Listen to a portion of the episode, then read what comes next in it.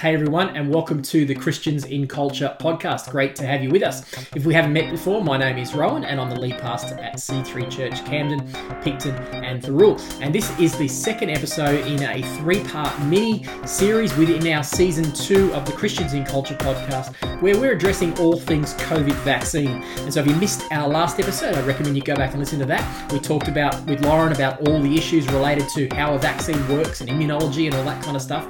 And in this episode, we're addressing, or she's addressing, and I'm asking questions around the issue of concerns related to side effects of the vaccine. So, and I imagine there'll be a lot of people who have questions about this. This was the top kind of question that was responded to uh, in this survey that Lauren put out. So, stick tight, hang with us, and hopefully, you're going to have your questions asked. So, let's get into this episode with Lauren.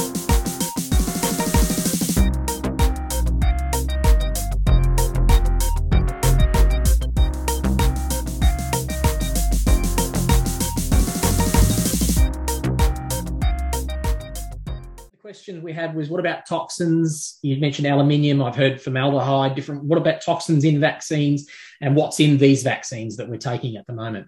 Yeah.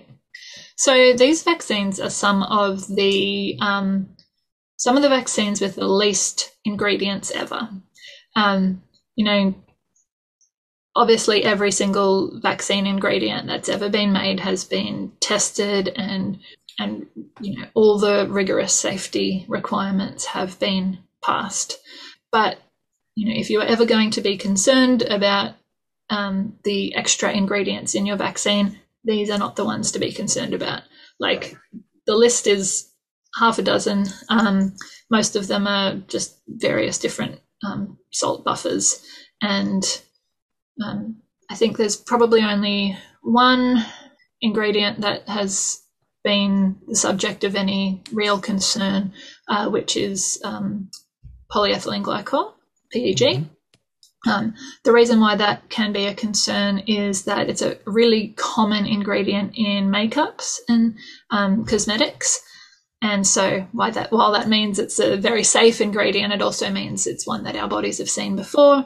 And anything like that that we apply to our skin is something that we can we can have an allergy to.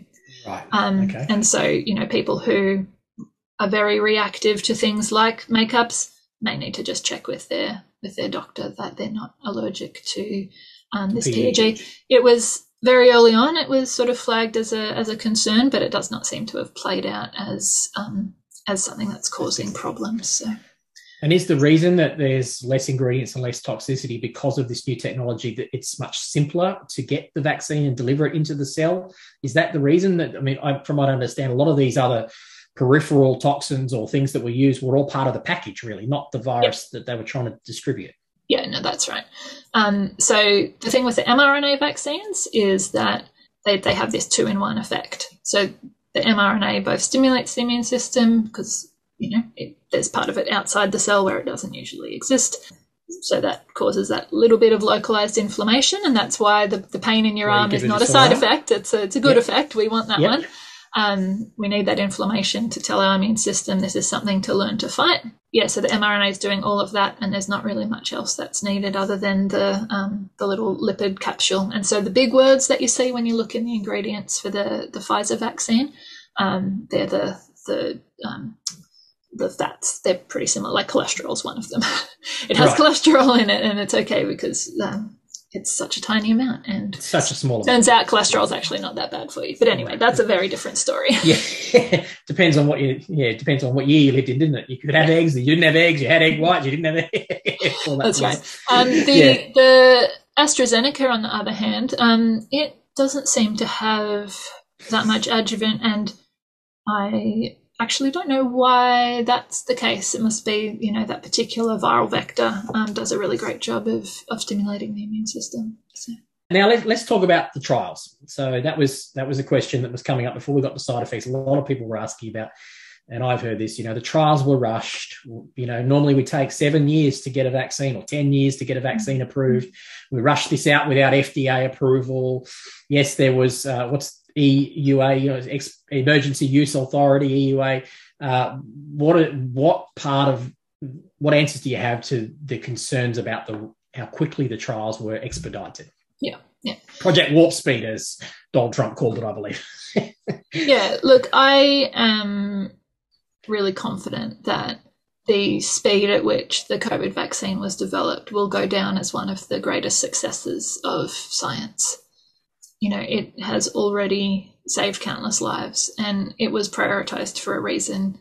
Um, you know, this is humanity's answer to viruses. Yeah. And and so the international collaboration and you know people downing tools to to pick up a COVID related project and the um, the way in which you know scientists who might orig- um, who might normally compete with one another instead just decided to work together.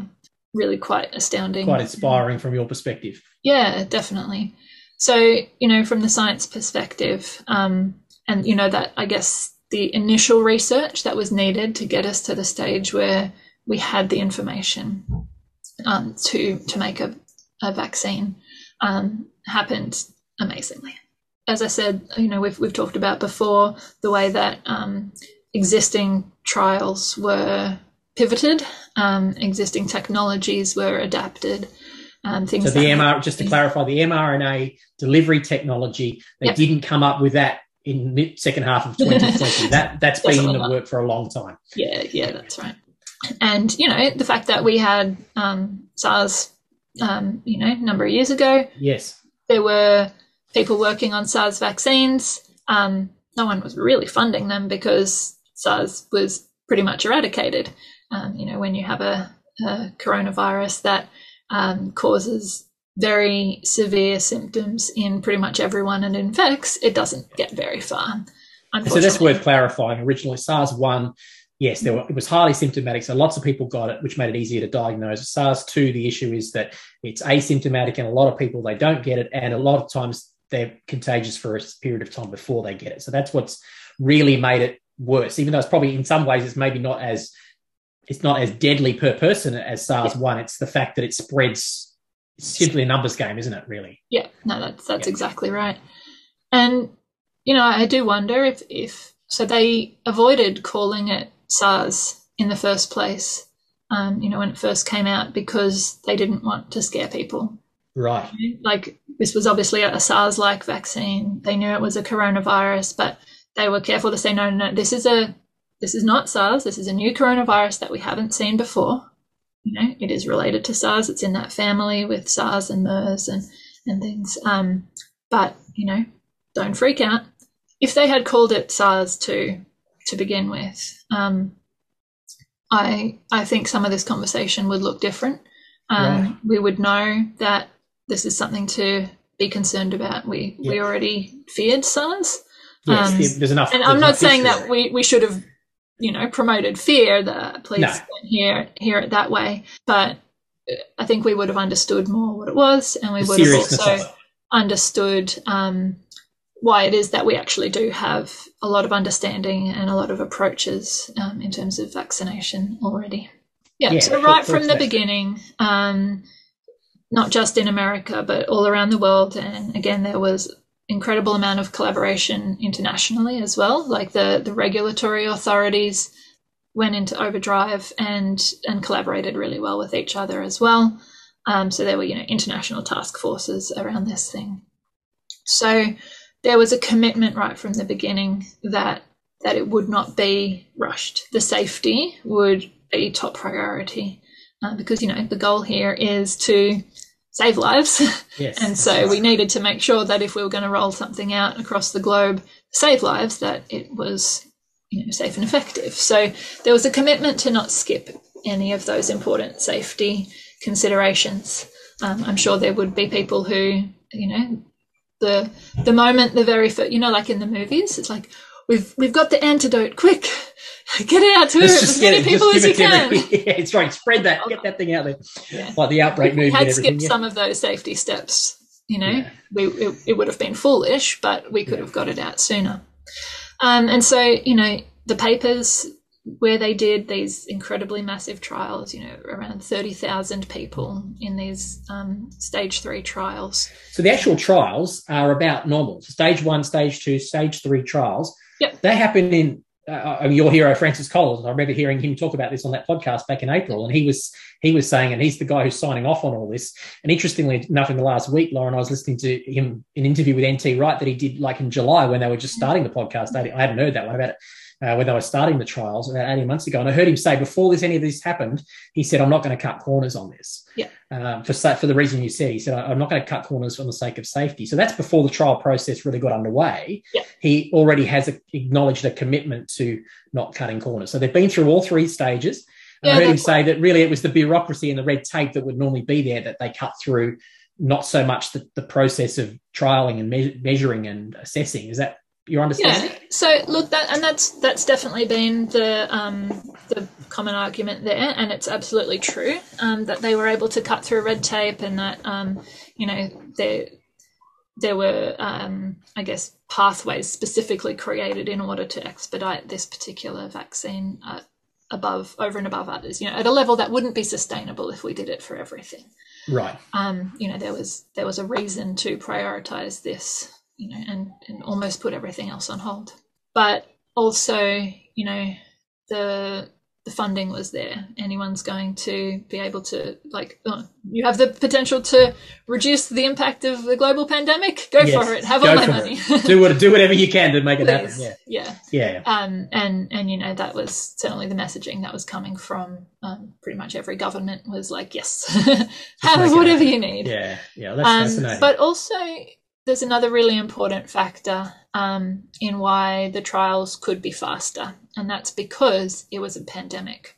So, normally, if you want enough statistical power to be able to say this is an effective vaccine, you need to qu- wait quite some wait a long time while all your you know trial participants happen to get exposed because you, you can't it's not ethical to like vaccinate um you know these 20,000 people and not vaccinate those 20,000 people and then like stick them all in a room and, and have sick people cough on them. Yes. You just yes. can't do that with humans.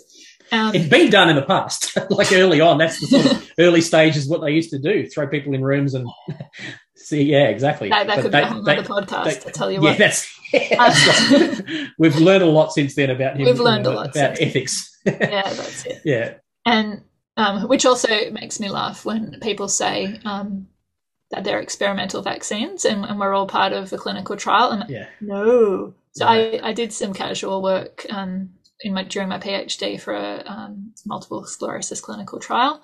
The amount of paperwork, like right, I because I thought that might be a career for for me. I thought you know dealing with um, clinical trials, and then I could do the science and also deal with people, and that people. would be great. Oh my goodness, it is a paperwork. You have to be such a perfectionist Otherwise, the um, the you know the regulators will just come back and not sorry, cut it down. That that typo was not properly you know three times cross checked and and therefore no. Um, so so there is just all that to say that under normal circumstances, it's very high level and i Oh no, which, not just under normal, under all circumstances. Oh, under all so, circumstances, you know, right. these clinical trials would have been, con- well, sorry, were conducted to those right. same standards. So the number one major issue is the fact that there was an availability of people to actually get infected with it. To, to that's a big part of what sped up the process. That makes yeah. sense. I hadn't thought about that. Yeah, right. Okay. Yeah. So you know the the graph. If if you look at the um, maybe we can I don't know share this on social somewhere. Um, sure. The actual graph from the Pfizer paper, that the stage three paper. Um, you know, lots of the um, the placebo group developed disease. You know, sadly, yes. it's it's yes. awful, but you know that's the that's the world that's we're living in. That's what a trial in. is. That's yeah. Um, sure. And so you can see this dramatic difference in yeah. those who receive the vaccine. It's, it's it's striking, and you know that's when they they come out with these figures. You know, we were we were dancing in the streets when um, when these preliminary results were published, and go, you know, our, our top candidates are having things like ninety five percent efficacy that's unheard of. That that, that was a moment happen, of joy. No. Um, and, and, they weren't targeting. This is one of the things that they weren't trying to prevent the spread of the disease. They, they were trying to, pre- sorry, the spread of the virus. They were trying to prevent serious disease. That was their first priority with the vaccines. Is that correct? Um, oh, look, you always hope that a vaccine will reduce will have transmission. Um, right. You know, our, I, the the ideal vaccine, which doesn't exist because you know it's messy and imperfect, um, would mean that as soon as you as soon as your body saw the virus, it would be completely shut down. It could never get a foothold, and it could never be transmitted. Right. That would That's be ideal. I- that's the ideal. Um, but of course, viruses spread because they're pretty good at evading yeah. those evading initial the- parts of the immune system. So that's that's uh, well, thank you. That's really helpful to even understand some more of that whole process of, of um, how how they worked and their history and the fact that we can rely on these. I, I remember seeing that Ezekiel declaration thing that went around the other week and misquoting that Greg Hunt, the health minister, there saying something to the effect of "We're engaged in the biggest." You know, health trial, and then seeing that in a negative way. Yeah. But my understanding on that is, say, even take the TTS blood clotting, which is one of the side effects. I've heard people say that if it wasn't for the fact that we are measuring so many people right now, a, a side effect like that in most vaccines would probably sneak through and no one would even notice that was an issue. Yep. Is that it's Oh, just that we absolutely. simply we have such a wide po- pool of people we're testing on, and we're actually measuring the results and the feedback on these viruses more than any any vaccine we've ever had in history. Yeah. Is that right? So, yeah, if I can clarify, because I think that's that is a you know seems to be a sticking point at the moment, and you know unfortunately with with things like this, the sticking point changes moment Yeah. to moment. You um you come you know you take your time to explain well with good data, um you know an answer to this particular thing, and then those who are keen on spreading misinformation will will come up with something brand new, and that's one of the reasons why misinformation is, is so difficult to um, to get a, a handle on. But I digress. Um, the the statement about the world's largest clinical trial, we are certainly being able to gather data from an incredible amount of people. These are certainly the most scrutinized vaccines in human history. Um, we have more data on these vaccines than any others. And so I totally get what he was saying. His choice of words, Probably not ideal. clinical trial. No, Yeah. clinical trial is a very specific type Yeah. of medical research. Um, Yeah.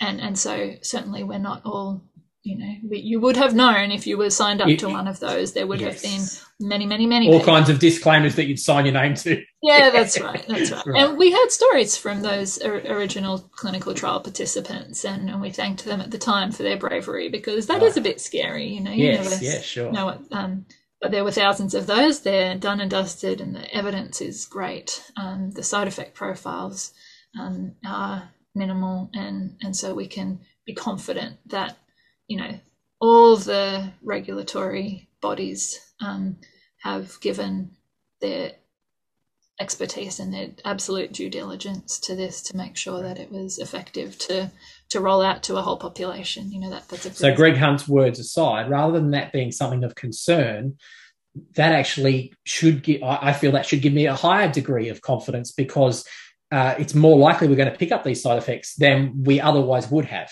Yeah, So.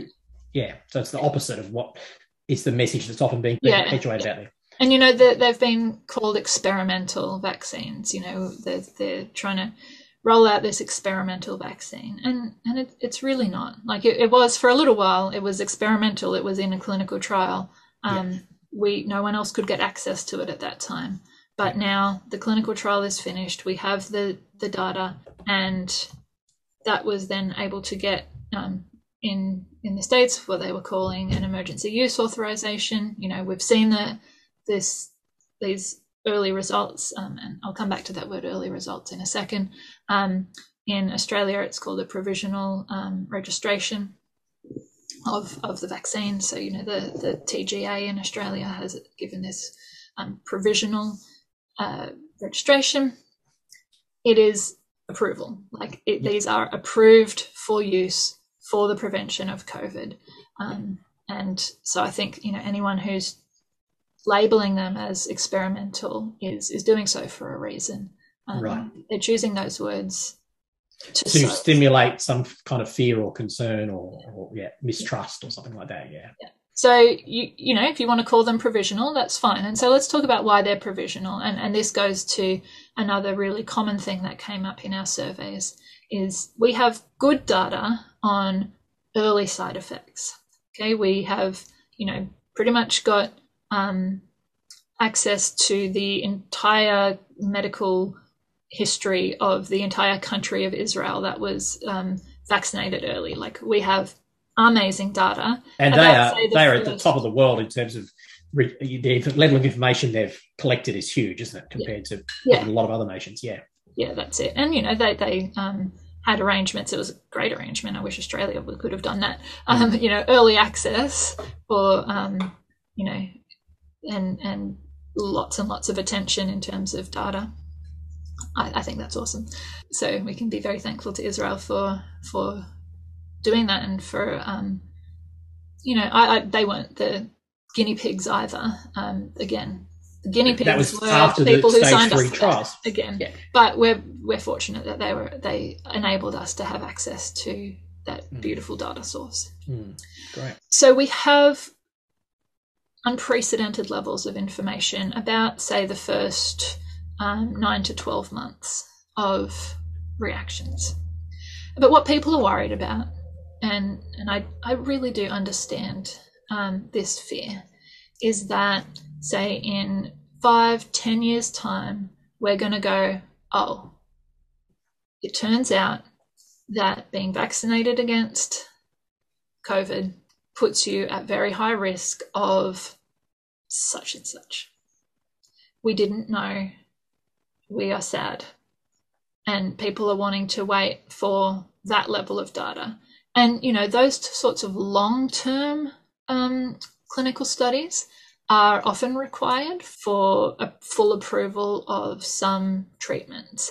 You know, like if you're going to be on a medication and a, a medic, you know, you're going to be on it long term, you want to know that taking it for 10 years isn't going to lead to some sort of, Some sort know, of cancer liver or- failure or Yes, something yeah. like that. And so we need that long term data for I guess as, to take it out of the medical, asbestos would be an example of you know something that people didn't know about until much later that it was unhealthy and was causing lung cancers and so on. So that would be something that is in a similar sort of fear category, I guess, Yes. is what you can express. Yeah. Yeah, no, that's it. And so I really do understand people's reluctance because they, you know, this is presented as something new.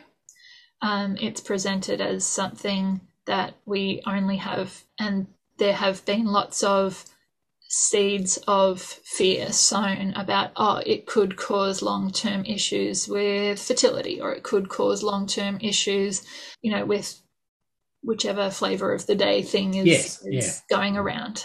Um, and look, I do understand that. And I guess, you know, if it if you wanted me to say with 100% certainty that down the track we won't go, oh, turns out the COVID vaccine increased the risk of, say, a particular autoimmune disease, no one can give that level of certainty. What we do know, though, is that let's let's say take the Pfizer for example, because I think you know the newness of the mRNA is is a big concern to people. The only new thing about the Pfizer vaccine or the AstraZeneca is the spike protein, and the people in the world who have had the highest levels of exposure to the spike protein are people who've been infected with COVID. And so anything, any side long-term side effect that you could possibly get from having the vaccine is going to be present and more so In the as a people who've been long-term effect of having COVID. Right. So let's talk about all the side effects that we're that we are seeing. We're already I- seeing the effects of long COVID, aren't we? Already. Right. You know. Well, yeah. yeah. So, but I mean, for the vaccine. So let's talk about some of the Yeah. vaccine side effects. Sure. Okay, Cl- uh, clotting. All right. So you know the the immune system seeing that the um, the spike protein attaches to um, the endothelial layer of the blood, and it's therefore triggering an immune response against some of those, um, like the platelet cells, and causing this particular type of clotting disorder. We're seeing that with COVID as well. Okay, Okay. it's a it's the body's response to the COVID spike protein.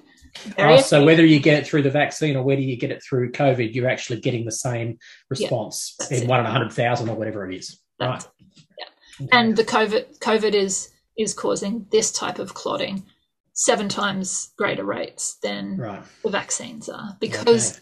So much more inflammation.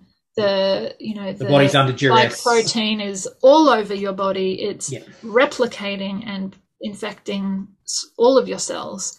Um, and so, you know, anything that the spike protein does, it's going to do it more so in an in case of COVID infection. Is that the same with the uh, heart swelling around the Pfizer situation? Exactly the yes, same? absolutely the same. Right. So they're seeing that in those same age groups are having um, those sorts of responses to COVID. You know, COVID is causing all kinds of crazy things. You know, like the the loss of of smell. Yep. Um, you know, at first And they didn't even know of why that was. Um, and then they go, oh, turns out that these cells that support our um, nerve cells in our nose, they have this um, receptor that we didn't even know they had that. But that explains why those cells are getting attacked um, in a COVID infection.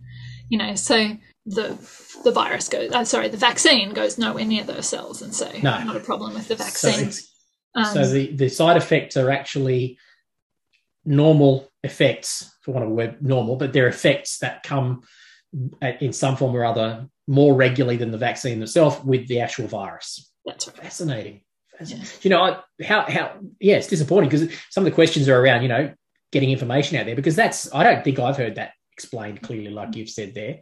So Um, we it's- don't know. So there is a theory, you know, if you want to talk unproven Yeah. theories, Yeah. there is a theory that um, people who who do, you know, have these very rare side effects to the vaccine are the same people that would have those reactions to the virus. Yeah. And so, you know, because we're we're vaccinating more people than we're actually Actually getting the virus.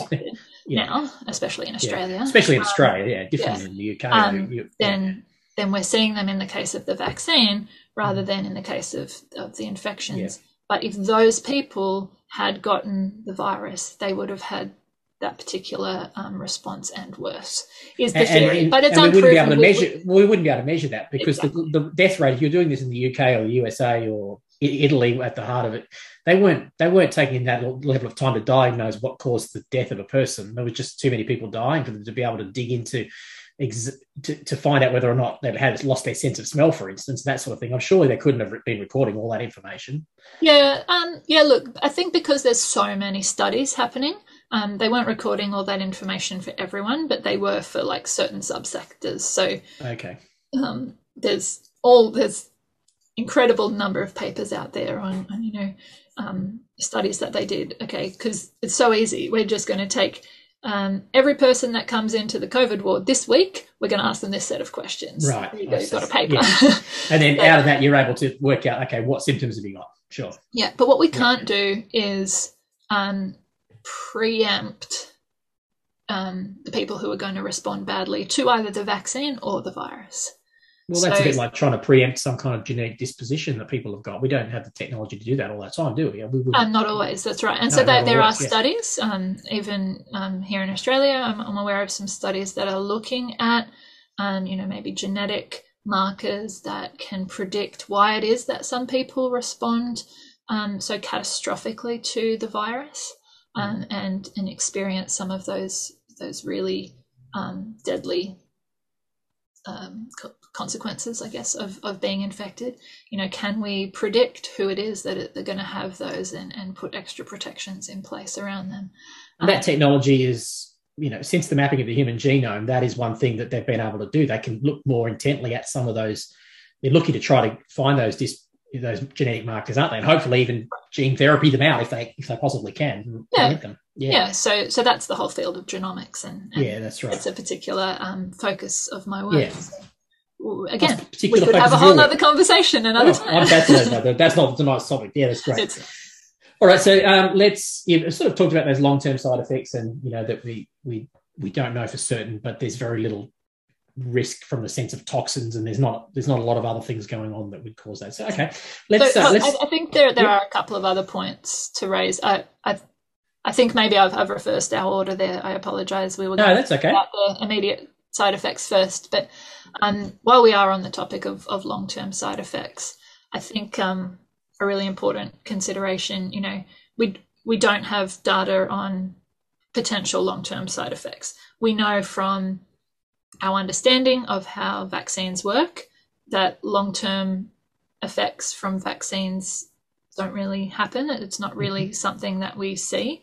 Um, however, we know very well that viruses have long term effects. We, we um, mentioned before this, this idea of long COVID.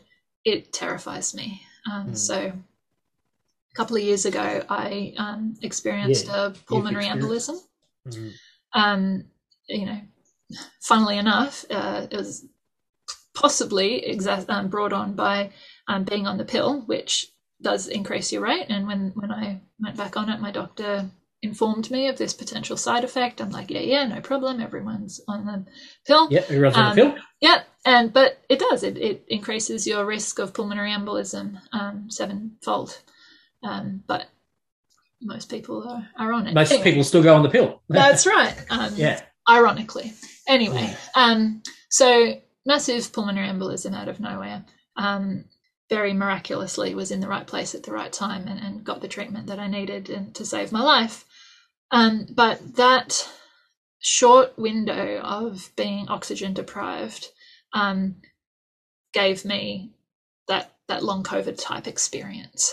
Um, so I had the fatigue, months and months of, of fatigue and um, breathlessness and, and things. And I would not wish that on anyone. And I I see you know papers coming through about long COVID um, that that terrify me. You know this is going to be um, the next e- epidemic, and it's not going to be a short one. Um, it's really distressing.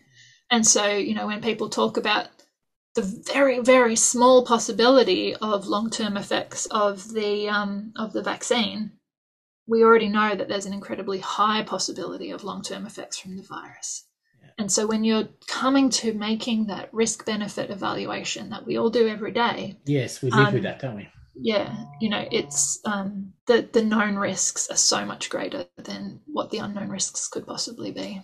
Well, actually, while you were speaking there about your own experience, uh, I I won't mention this person. I'm sure that she wouldn't have a problem with it, but just out of you know courtesy, without having checked with her, we have a a, a, a lady in our uh, congregation at C3 Thirroul who actually her and her family contracted COVID when they were in the United States. They came back early on in 2020. They mm. contracted over there, and she actually said to me just the Sunday before last, and she's a fit woman. You know, mm. no, I wouldn't think there would be any underlying morbidities or any concerns and I've heard her say that her family have picked up nearly every cold that's come through there since then. Mm. And she said, so probably what, so, you know, well over 12 months later. And she said, only now can she feel like she can go for a run. And so she has, you know, been short of breath and, and she's definitely experienced long COVID. So there's a, mm-hmm. there's a story from within our own congregation of someone who's experienced what you're talking about. Yeah. Mm. Yeah. So that's, you know, if people are talking about fear mongering and, and people being you know it's 99% survival rate and and things i i've never worried that i would die from covid i certainly worried that um some of my older family members um, yeah. could be more at risk um but yeah i i do fear long covid i i have mm. reason to and and i think others, yeah. others do as having, well having walked that journey um, of of, yeah. of, an extenuating disease over a longer period of time you don't want to go there yeah i hear that yeah mm-hmm.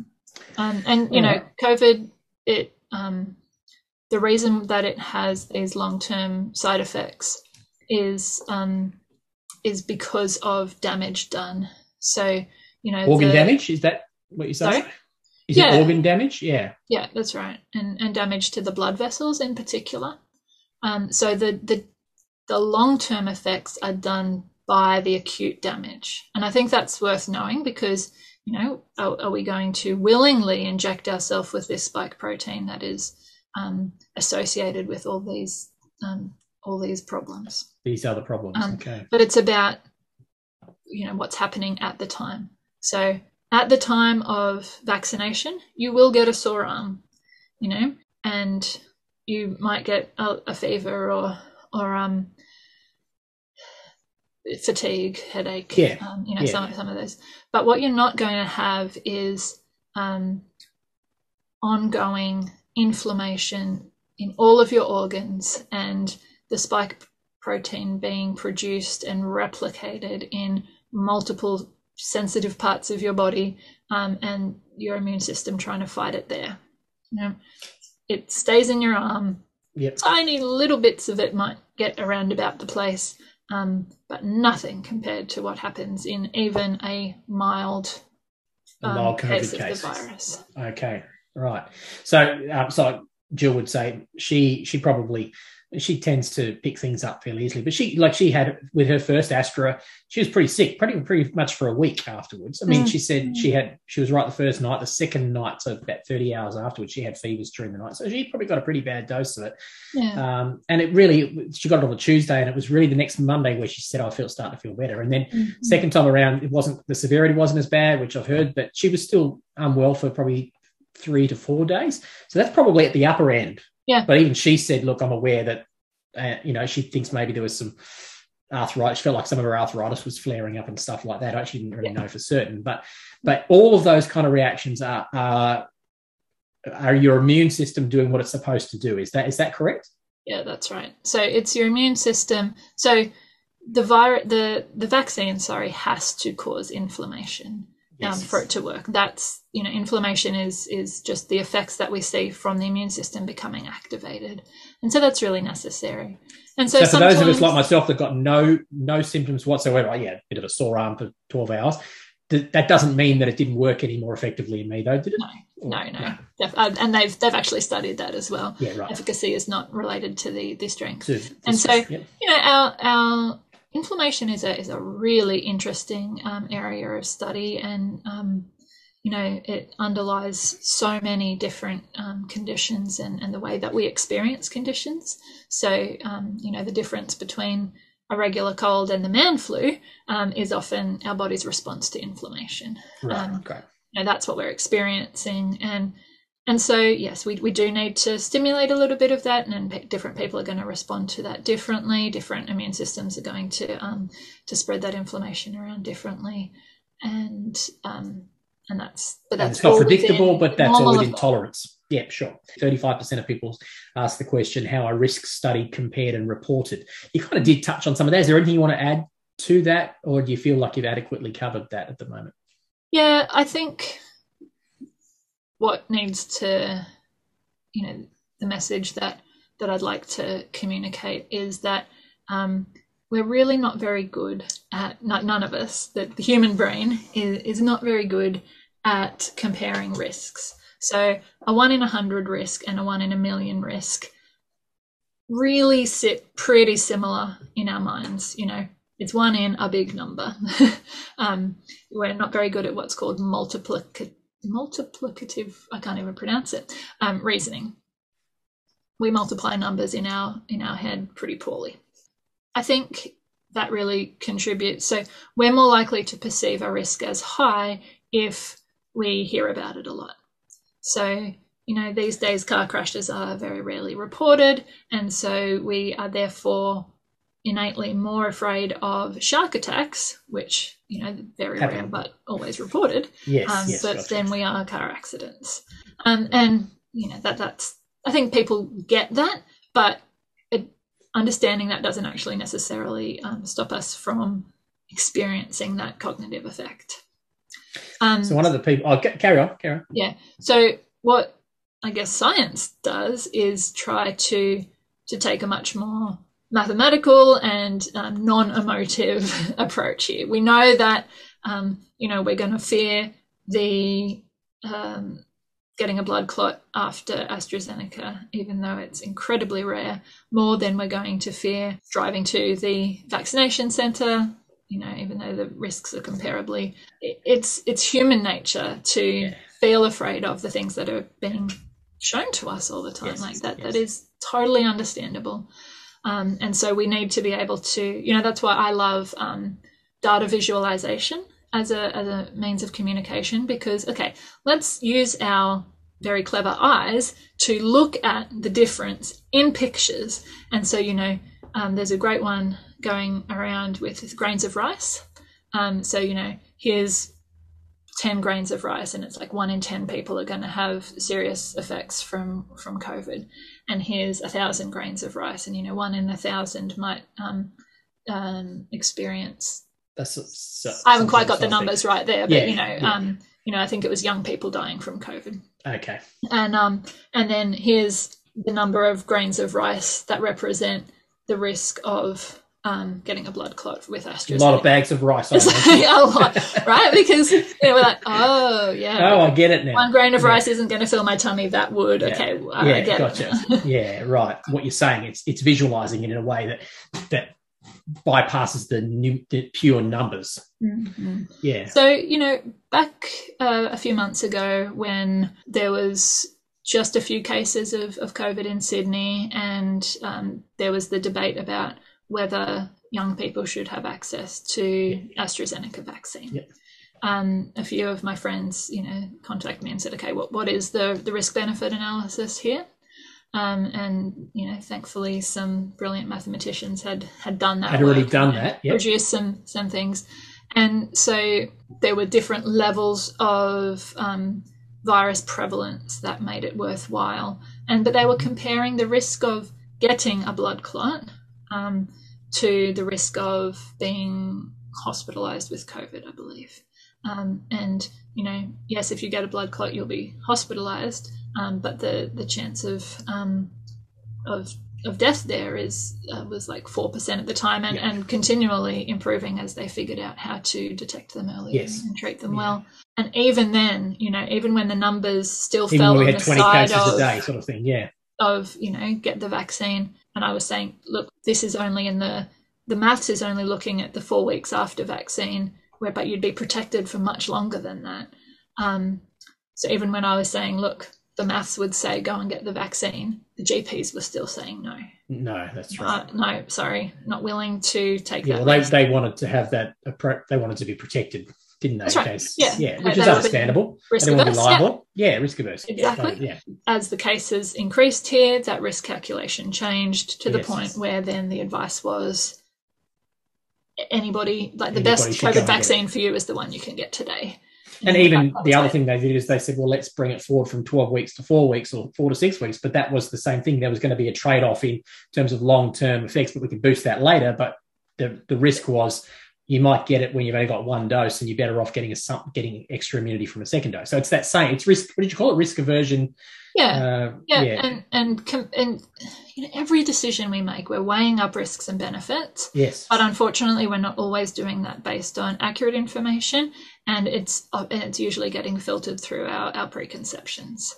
Right. So you know that um, availability bias, you know the information that's in front of us. in front of us, we assume that's correct. Yeah, Yeah. we give that a higher rating in our it. That's it. It skews it. And so if you you look at the best quality data and you remove fear and emotion from it using maths, maths is good at that.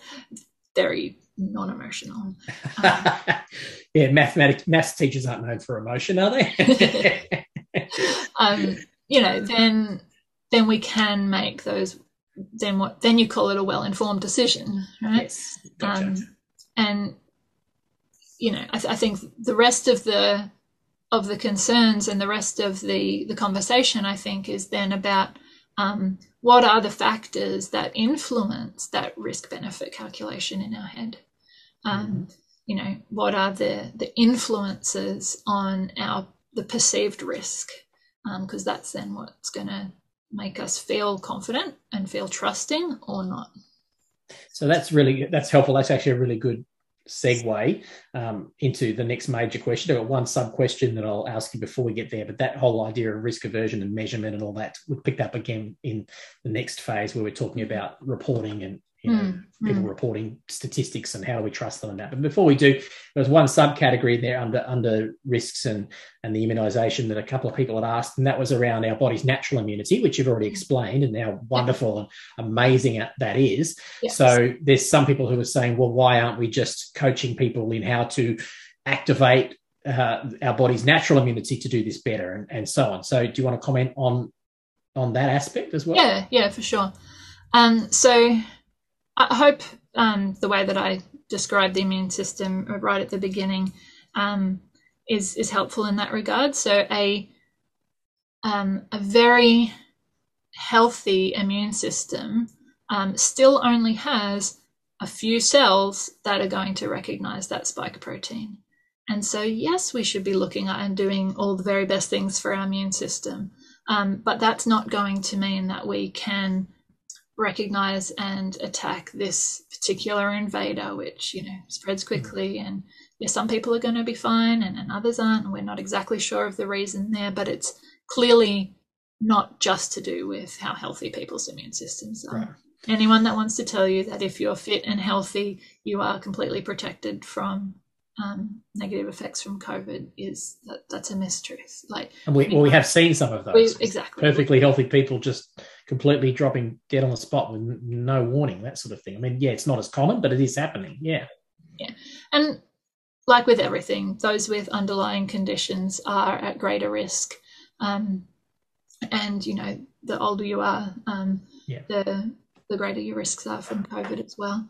But, you know, we need to remember that approximately, you know, 30 up to 50% of Australians have an underlying condition. Mm. Um, this is not rare, and this does not mean that they don't um, deserve the full protection that community community the can community can give. Great thought. Well done. Well good. We've got two categories that are linked together. We're talking about uh, that have come up is safety for children and all that goes with that, and safety for women, pregnant women, breastfeeding, fertility, all of that. So let's let's lump those together. Yep. And uh, you know the the approval process for children. Some people people saying I don't want to get my kids vaccinated. Other people saying why can't why aren't kids vaccinated yet, etc. etc. So yeah. you want to talk to those issues? Yeah, I thought that was really interesting in our survey that there were probably as many people concerned that they couldn't get their children vaccinated. Yeah, I was fascinated by that too. yes. I, I I get that as well. Like on one hand, I am, do not want to take my children to get vaccinated because there is a chance they will bite me. Um, but I was taking, I took my sons to get their second vaccination at the doctor the other day, and there was a little baby in there getting its vaccine, and mm-hmm. we were in the waiting room, and the screaming was, yeah, poor little kid. right. Look, there's very good reasons why we don't like vaccine. Yeah. You know, yeah. it's something sharp going into our body. We're not yeah. meant to love that. Um, so yeah, I, I, I do get that, and you know when it comes to the health of our children, especially when it comes to long term side effects, our children are still developing. There is legitimate concern there. Um, again, Australia is lucky. Other countries are going first, and we're going to have really good data um, by the time we even have enough vaccines for our children. So, so what are they working on? Trying to figure out exact dosages? Is that one of the reasons, or safety? Are they just, they're basically back doing trials on children? Yep. Is that where they're at? Yeah, absolutely. So the trials for um, 12 and up have been mm-hmm. completed and yep. really good efficacy profile and um, safety profile there as well. Um, so I think uh, the the myocarditis in young males is the primary concern, and as we've said, again, it's a sucky virus, and the you know it's still a the risk benefit ratio still lies on the side of the vaccine. The younger children, younger than 12. Um, trials are ongoing now, so there's nothing that has completed those trials. Um, so there's nothing approved yet, um, and and those trials are are being conducted, and we just need to wait and see what the results are there. Um, there's certainly a lot of concern about sending children back to school um, in the UK and the US and they are becoming hotspots um, and seeing a lot of breakouts around schools. And there's a lot. And that's something that. that. really Delta.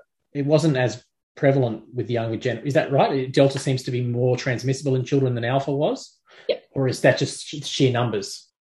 Certainly, Delta is more transmissible across the board. Across the board, right? All age groups, mm-hmm. um, and also does seem to be affecting children more severely than okay. Alpha did. Um, so you know you, you, we're seeing children hospitalised um, and in the ICU, whereas we didn't, didn't um, say in Melbourne with no. the Alpha.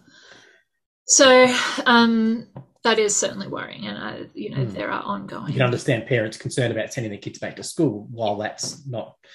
Uh, confirmed or sort of yeah yeah yeah and hmm. you know can we get primary school students to socially distance and wear masks no, right. these are these are legitimate concerns um, and we do hope that the information about you know the, the trials for children turn out to be as positive as other age groups and that we can um, get them protected as well what sort of time frame are we looking at do you think for under 12s? I am not actually sure where sure. where those studies are up to. I know they are underway, um, I imagine they're trying to do it with as quickly as they could. Yeah. But again, those corners won't be cut, No, they won't cut especially with yeah. with young young. Yeah, sure. They're going to be very very careful there, and so they Yeah. should be. Um, but we just need to hang tight until that's there. Okay. Mhm. Uh, fertility. Um, there's it's that's actually a really interesting story um, around where some of these um, concerns come from. So uh, there was a, a German doctor who um, did some bioinformatics and noticed a similarity in a placental protein um, and the spike protein. Very very small similarity, almost negligible um, consequence. Turns out was of negligible consequence. But you know, these are the things that we look for um, if we're worried about triggering autoimmune disease. Mhm. So, you know, that really got overemphasized as a story. Um, you know, and So you're saying it got emphasised, but then it was that was later disproven to be an issue. But like we said before with the MMR thing, the narrative has begun, and it, it's doing damage even after it's been solved. yeah, that's right. Um, Right. So, some very, very good studies have been done looking at the rates of um, things like IVF success. So, you know, Mhm. fertility. Um, obviously, we can't test long. You know, it takes a while. no, we to haven't had the chance. Signals long term, but no, that's right.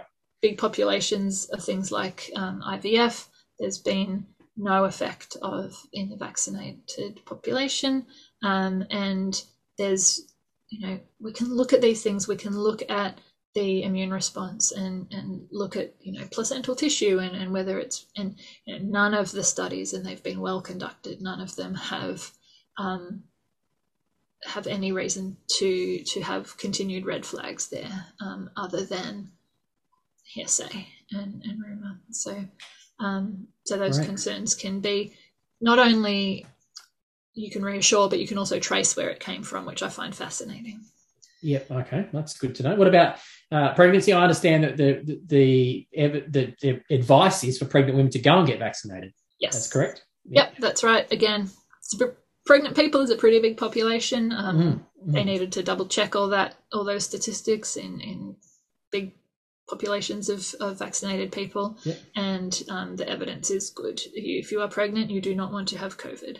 No. Um, And there is even some evidence that you, if you get vaccinated while you're pregnant, that there's a chance that some of the some of the vaccinate the positive effects of vaccination will be transferred to the to the fetus as well. Is that correct? Yep. Yeah. And that's the case with a lot of vaccines. You know, uh, right. newborns, uh, most of their im- immunity to anything comes through the placenta and, and Right. through milk as well. So, Mhm. um, definitely extra benefits um, there and extra concerns um, of, you know, of Of COVID causing issues. Breastfeeding. I mean, my, my daughter's breastfeeding at the moment. I think she said she's booked in. I thought she was a little bit slow to get it, but apparently she's now booked in for her Pfizer now. So, what's the story with breastfeeding? Yeah, same thing. Um, really positive benefits Positive. there, and, and um, ones that can be passed on a little bit. Yeah, it's not quite the right type of antibody, but that's a whole other conversation. But So, So- but it's, there's no there's no harm to mum or to bub in breast No. in, in the vaccine. Yep. No, No- none of nothing the- out of the ordinary. None of no No. no and extraordinary. none of the ingredients are things that are going to make it through to breast milk or, or have Right. any concerns there. So. Well, that brings us to the end of our side effects episode. I hope that Lauren was able to give you some wisdom, some answers to the questions that you have, and I particularly love her level of graciousness and understanding. She's not condescending in any way. She she really does hear people and want to show concern and grace for them. Well, I pray that this episode was an encouragement to you. Feel free to share it with someone who you think might be interested. We want to get the word out there uh, and see if we can bring some calm and peace and balanced opinion and some genuine research and facts to this confusing season that we find ourselves in. And coming up in the next episode, which will be the final episode in this mini series within season two on vaccines, we're going to look at the issue of who can we trust? You know, there's a lot of information and misinformation and confusion circulating out there. Do we trust the government that's telling us the truth? Do, you, do we trust the media sources? Can we trust the pharmaceutical companies? All of that kind of stuff. And so we're going to talk to all of that, hopefully with the intention of being able to give you a level of calm, a level of confidence about what information to take on board and what to ignore. So stick with us for our next episode. Look forward to talking to you then.